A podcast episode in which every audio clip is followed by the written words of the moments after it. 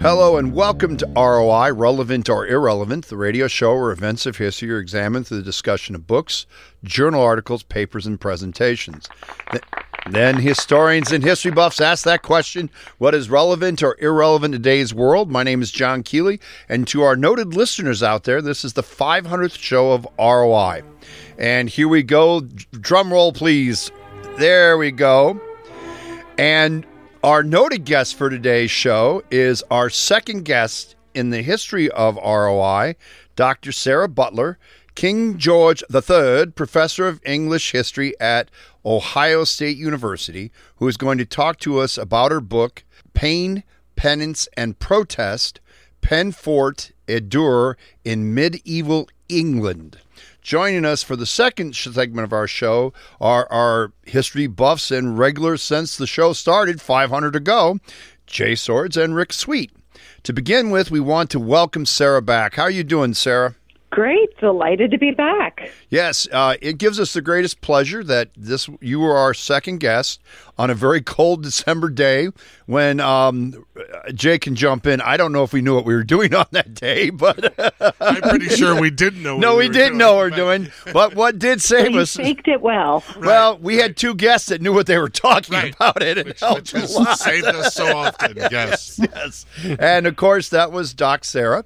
And uh, I had come across her book in a historical journal, and I called you up and I said, Hey, we got this radio show forming, and would you like to be on? And there was this pause of silence because I don't think anybody ever called you to ask you this before.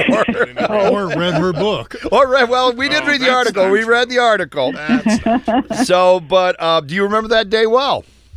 Oh, I do. And I remember thinking somebody actually wants to talk about my research. really? Absolutely, absolutely. Yes. So let's start us off with the basic information. This is the Farukta Naran part of our show. Can you provide our listeners with the um, on what the pen fort edur means and why is it used in medieval England? So, peine forte dure sounds an awful lot like a form of torture. However, technically, it is not a form of torture because torture was used for very specific purposes in medieval law, particularly to get people to produce a confession.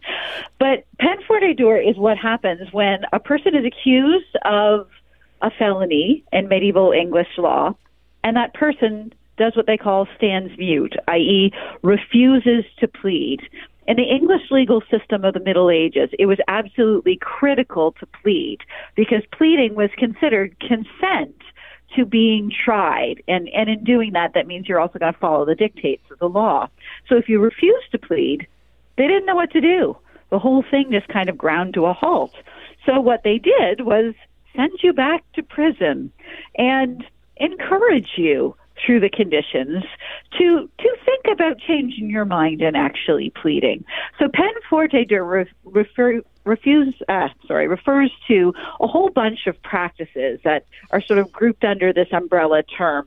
Um, certainly, it's putting you in miserable prison conditions without very much clothing on, isolation. Um, they refer to it as the diet. But this diet is uh, a couple of mouthfuls of rye bread on one day, and then a couple of uh, mouthfuls of puddle water the next day, alternating back and forth. But in particular, what people get most freaked out about is the pressing with weights part. So, if really necessary, because you're being very stubborn and refusing to change your mind, they will then load your body up with weights, i.e., um, irons or stones, to try to convince you to actually change your mind.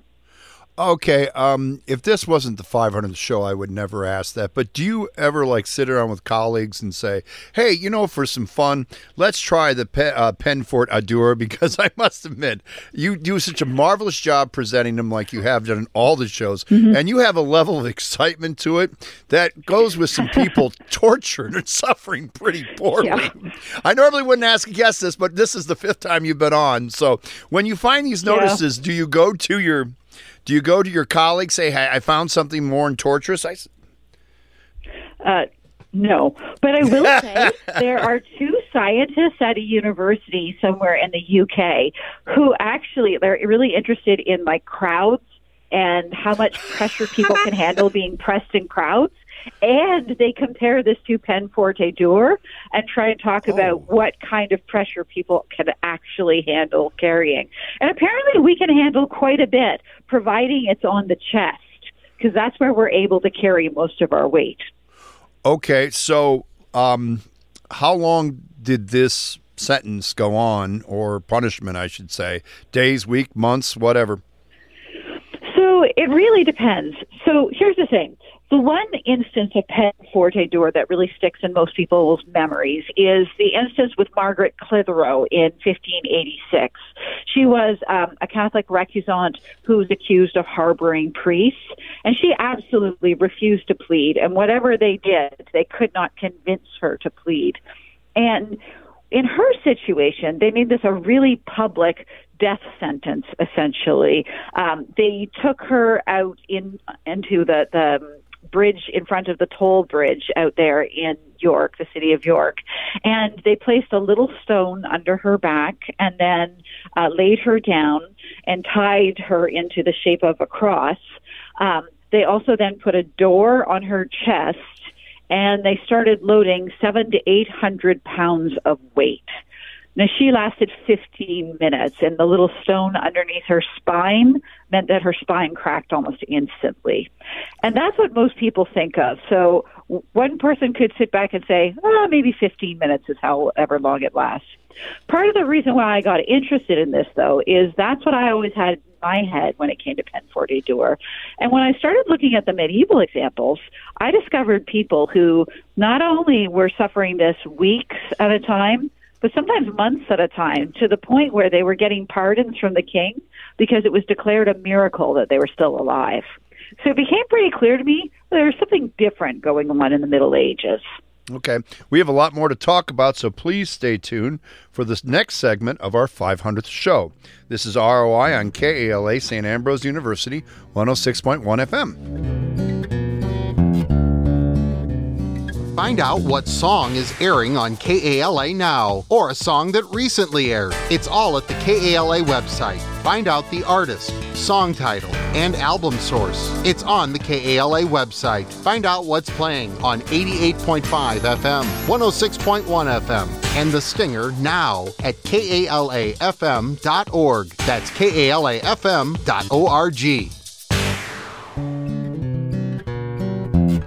Hello and welcome back to ROI, Relevant or Irrelevant, the radio show where events of history are examined through the discussion of books, journal articles, papers, and presentations. Then historians and history buffs ask the question what is relevant or irrelevant in today's world? My name's John Keeley, and this is the 500th show of ROI. And this is the second segment, which is referred to as the kitchen table. Our noted guest is our second guest ever, Dr. Sarah Butler.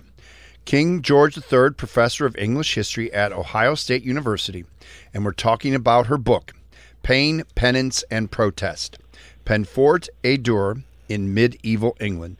The history buffs for today's show are the originals, Jay Swords and Rick Sweet. Jay, as a medieval historian and was the person was goofy enough to agree to do this with me years ago, you get to start us off. Hi, Sarah. Hi. Um, so I'm curious. It, it seems pretty obvious to me that that in the example you gave in the first segment of the show, this was a situation where you had a a Catholic um, individual who simply refused, you know, on religious grounds, refused to accept the jurisdiction of a non-Catholic king, or at least the jurisdiction of of that kind of. So this obviously. What other reasons did people have for refusing to plea? Excellent question, especially since I'm looking at this in the more medieval era where we don't have all of those uh, sectarian issues. So, this actually comes about in um, the early 13th century when there are a whole host of changes to the English legal system as a result of the 12th century legal revolution. And it's not necessarily um, changes that by the people of England. Um, I think that, if anything, the people of England are actually really unhappy with how complicated and rule bound law is becoming. And in particular, a lot of those who are accused of crimes are unhappy with the advent of the trial jury. They were much happier before that when they could go in there and um, prove their innocence through something like compurgation. Compurgation is basically saying, I didn't do it, and bringing in a bunch of character witnesses who will say, Well, I wasn't present at the event, but he's not the kind of person who would have committed murder. So they much preferred that kind of system. However, um, that was eliminated during this whole um, legal reform under Henry II. They also got rid of trial by ordeal, which, believe it or not, quite a few people actually appreciated, and instead brought in jury trial. And I know that people today think jury trial is just a wonderful thing. But back in this period, a lot of people were left there sitting and thinking that they would way rather be tried by God than by their neighbors. so often this was about protesting the crown and protesting sort of, you know, royal overreach and making all these changes that people weren't happy with. Okay, Rick. Sarah, I was going to. Uh, this is just a footnote. Uh, this is the ninth time we've talked to you, and you you have some of the most interesting topics. Why, in your research life, are you pursuing these less than lighthearted topics? Ah. you're, you're, hoping you're going to get some sort of uh, in-depth view of my personal life. Some here, kind of you? psychological Uh, profile. well, she was crazy to be on the show in the first place. That's a given. that starts it off. Um, so, you know, a lot of the reason that I got into looking at history in the first place was trying to have a better understanding, sort of, of what people like myself would have been, you know, what our experiences would have been like in history. Well, in doing that, I think I have come to appreciate that in many ways, yes, there are some fundamental differences between the Middle Ages and today, but I'm not really sure that, that human nature and, you know, people in general have changed all that much. And one of the reasons I'm often keen to sort of look at these, you know, slightly more um, gruesome things, uh, these are often the ways that I can find out about uh, the average person and sort of what they had to say.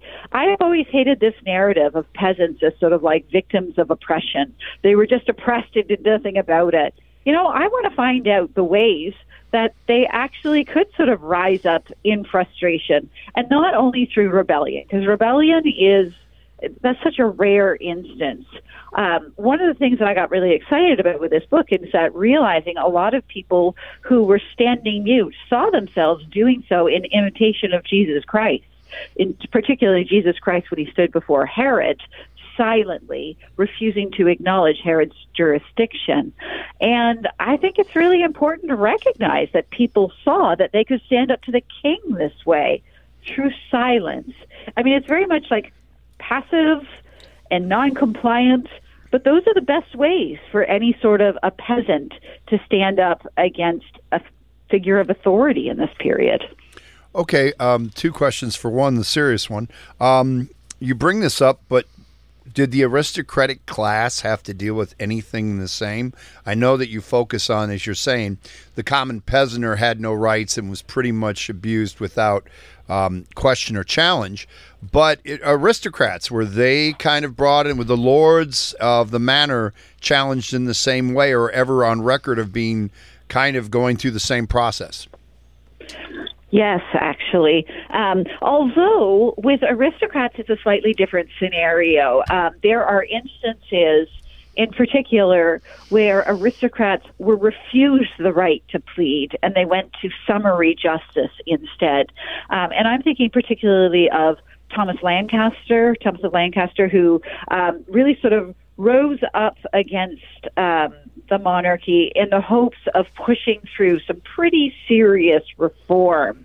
Uh, but in doing so, was declared to be a traitor. He was not given an opportunity to plead at his trial, and the people saw it as an absolute misjustice, injustice, just very much like what we those who uh, stand mute in the scenario that they are facing. And uh, one of the things that I think is really amazing about Thomas of Lancaster is that uh, popularly he was seen to be a saint people actually believed that there were miracles at his shrine, and they began gathering there to pray. And even the church freaked out and tried their best to convince people that no, he's actually not a saint. Okay, and the second question is anyone told the new uh, King Charles III that this isn't an option anymore? I'm just curious. okay, so. okay. you know what's what's really interesting? So I try to trace was very much um, a, a movement of rebellion against the monarchy by you know the lower classes in society, and yet one of the most like ironic moments, um, Charles the First, when he was actually being tried by Parliament um, before his execution, he of course stood mute he refused to plead because in pleading he would be recognizing the jurisdiction of Parliament to try him. And he absolutely refused. And they tried over and over and over again to get him to plead. And what's really fascinating is once again, um, he recognized that what he was doing was very much an imitation of Jesus Christ.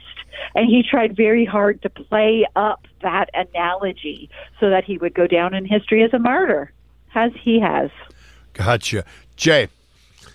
Sarah, I'm interested. What kinds of, uh, what's the range of criminal charges uh, in which people stood mute? Because you've already kind of hinted that you've got to range mm. everything from treason to perhaps further down the, the list. So, can you give us sort of a, yeah. a, a summary? So, it has to be a felony. So it has to be something like, and there's a very small grouping of felonies. I mean, it has to be homicide, homicide, sorry, grand larceny, treason, but treason in various forms. So like counterfeiting money is also something that can fall into that category. Um, rape could also be a possibility, um, and abduction. And I think that's really it. Okay, Rick. Sarah, you uh, I think you touched on this a little bit. Uh, why did the Crown create Peine Forte et Dure? So this is where my work actually gets kind of controversial in some ways, or at least I hope it gets controversial in somebody decides to argue with me. I'm trying to argue that what is going on is that this is actually emerging out of what is also called the penitential revolution that is happening at the exact same time as the legal revolution.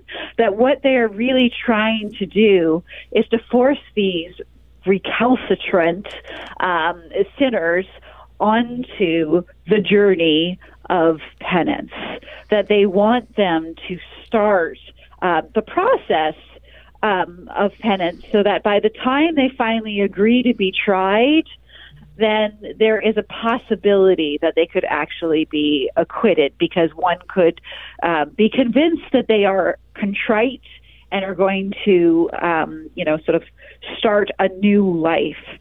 Now, part of the reason I argue this is, first of all, almost everything that is being inflicted on these people is actually part of penance. The fasting diet, the isolation, the tortures of the body, all of that is about penance in this period. Because the other part that we sort of forget, because we live in a very anti pain society, they saw pain as a good thing. If you want to purify the soul, you have to punish the body. So pain is actually um, redemptive it, it's not a bad thing. They wouldn't necessarily have seen this as cruelty, for example, the way historians often have liked to look at it. They would have seen this as an opportunity for this person through the penitential process to be redeemed. Okay. This is why I argue modernism is much better. That's just my little stick on it. I'm not one suffering for others. It isn't it's not going down. Jay, go ahead. Sarah, you talk about the penitential um, revolution that's going on. Is this leading ultimately to things like the Inquisition and then ultimately into the early modern period, uh, some of the things that, that were going on with heretics and witches and so forth, where the argument at least was that you were saving someone's soul by putting them through whatever it was that you were putting them through. Uh, and Mm-hmm. that even death was a was a perfectly acceptable option if you could argue that you had saved their soul in the long run. Are we seeing sort of the beginning of that process and then as it evolves along? Yes, exactly. And part of what I think is exciting about this is so many people like to believe that England is exceptional in that it never participated in the Inquisition at all. But we do see inquisitional culture there. And that's because the Inquisition it, it's part of the church and the churches in England. And a lot of that inquisitional culture is actually just the church's legal culture. I would argue that something like Peine Forte Dure very much comes out of the ecclesiastical um, punitive practices. It's an adoption of it by the English state. But I don't actually think that England's alone in this. I think we see very similar things going on across the rest of the continent as well. Rick. Sarah, when did uh, this process, this procedure, end in uh, English society? Uh, so this actually goes on a lot longer than you would recognize. Um, so 1772, they finally looked at this and said, "Oh, right, we need to find a way um, so that we don't have to." To subject people to peine forte dure just because they refuse to plead. So in 1772, they decided that silence would be interpreted as a plea of guilt. Now, obviously, we don't do that anymore. Um, so in 1827, they overturned that, and that overturning was principally because of um, a lot more psychiatric education, where they decided that instead we should really be looking at silence as a plea of not guilty, which is you know where we've been ever since. Okay.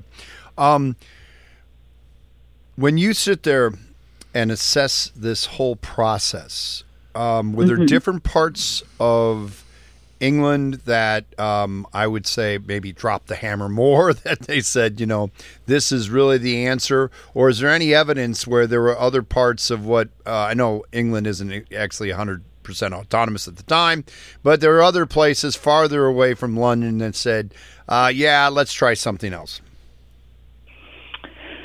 Um, let's try something else. You mean instead of peine forte dure? Or yes, yes, eh, or or you know, we're not going to go to the extreme with the uh, the small pebble in the back of the spine and crushing someone. Yeah.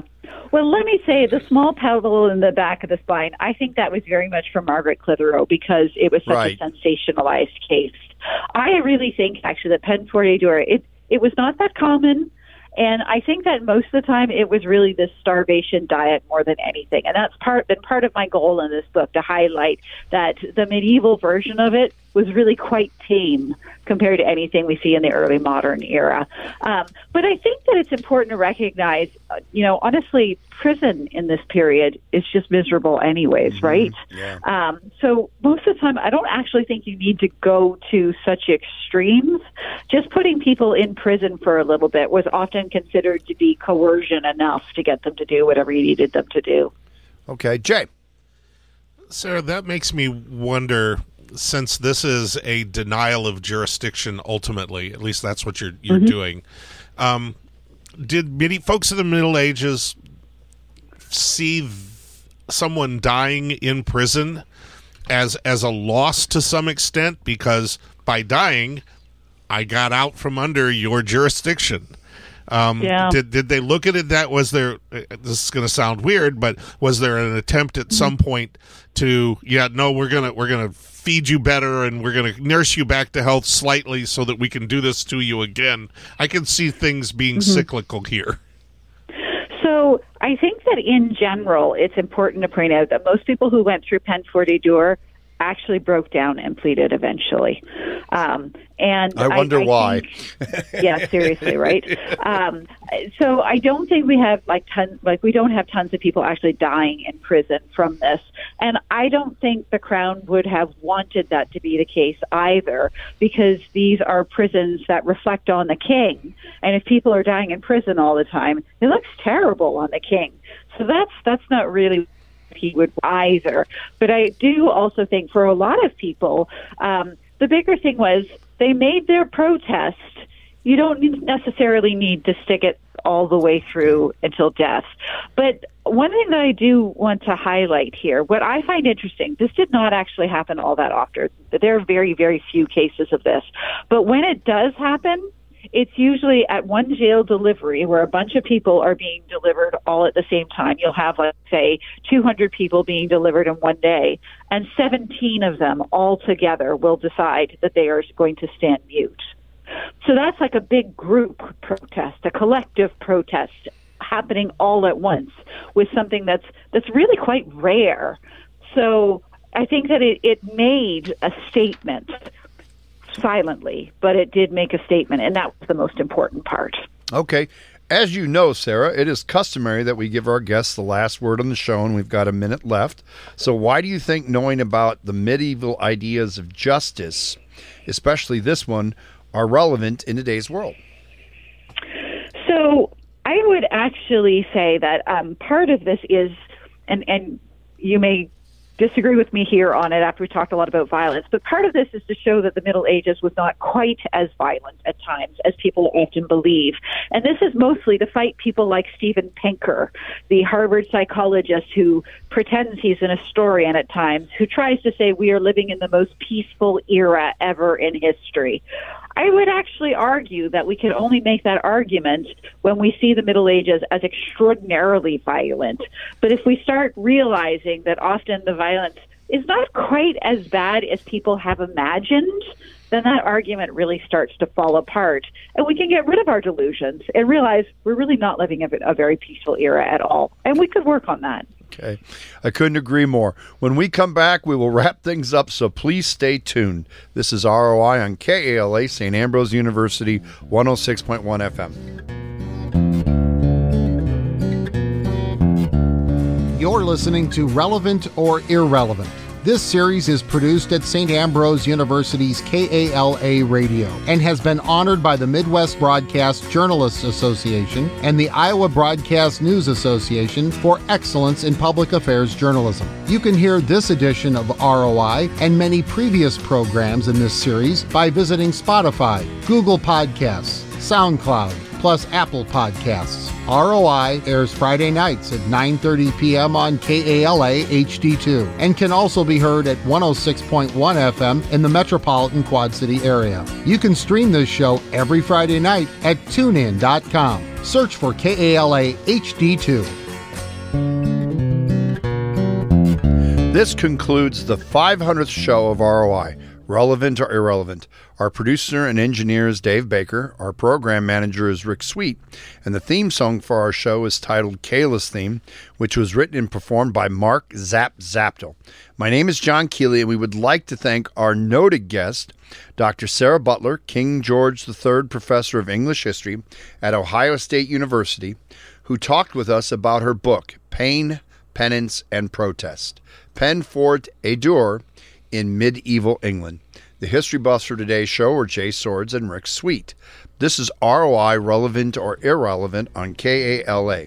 The views expressed on this show are not necessarily those of St. Ambrose University or KALA. We would like to wish all our listeners to experience the great Basotho proverb, Khotso Pula Nala, peace, rain, and prosperity. And remember, historians are horrible fortune tellers. Good night.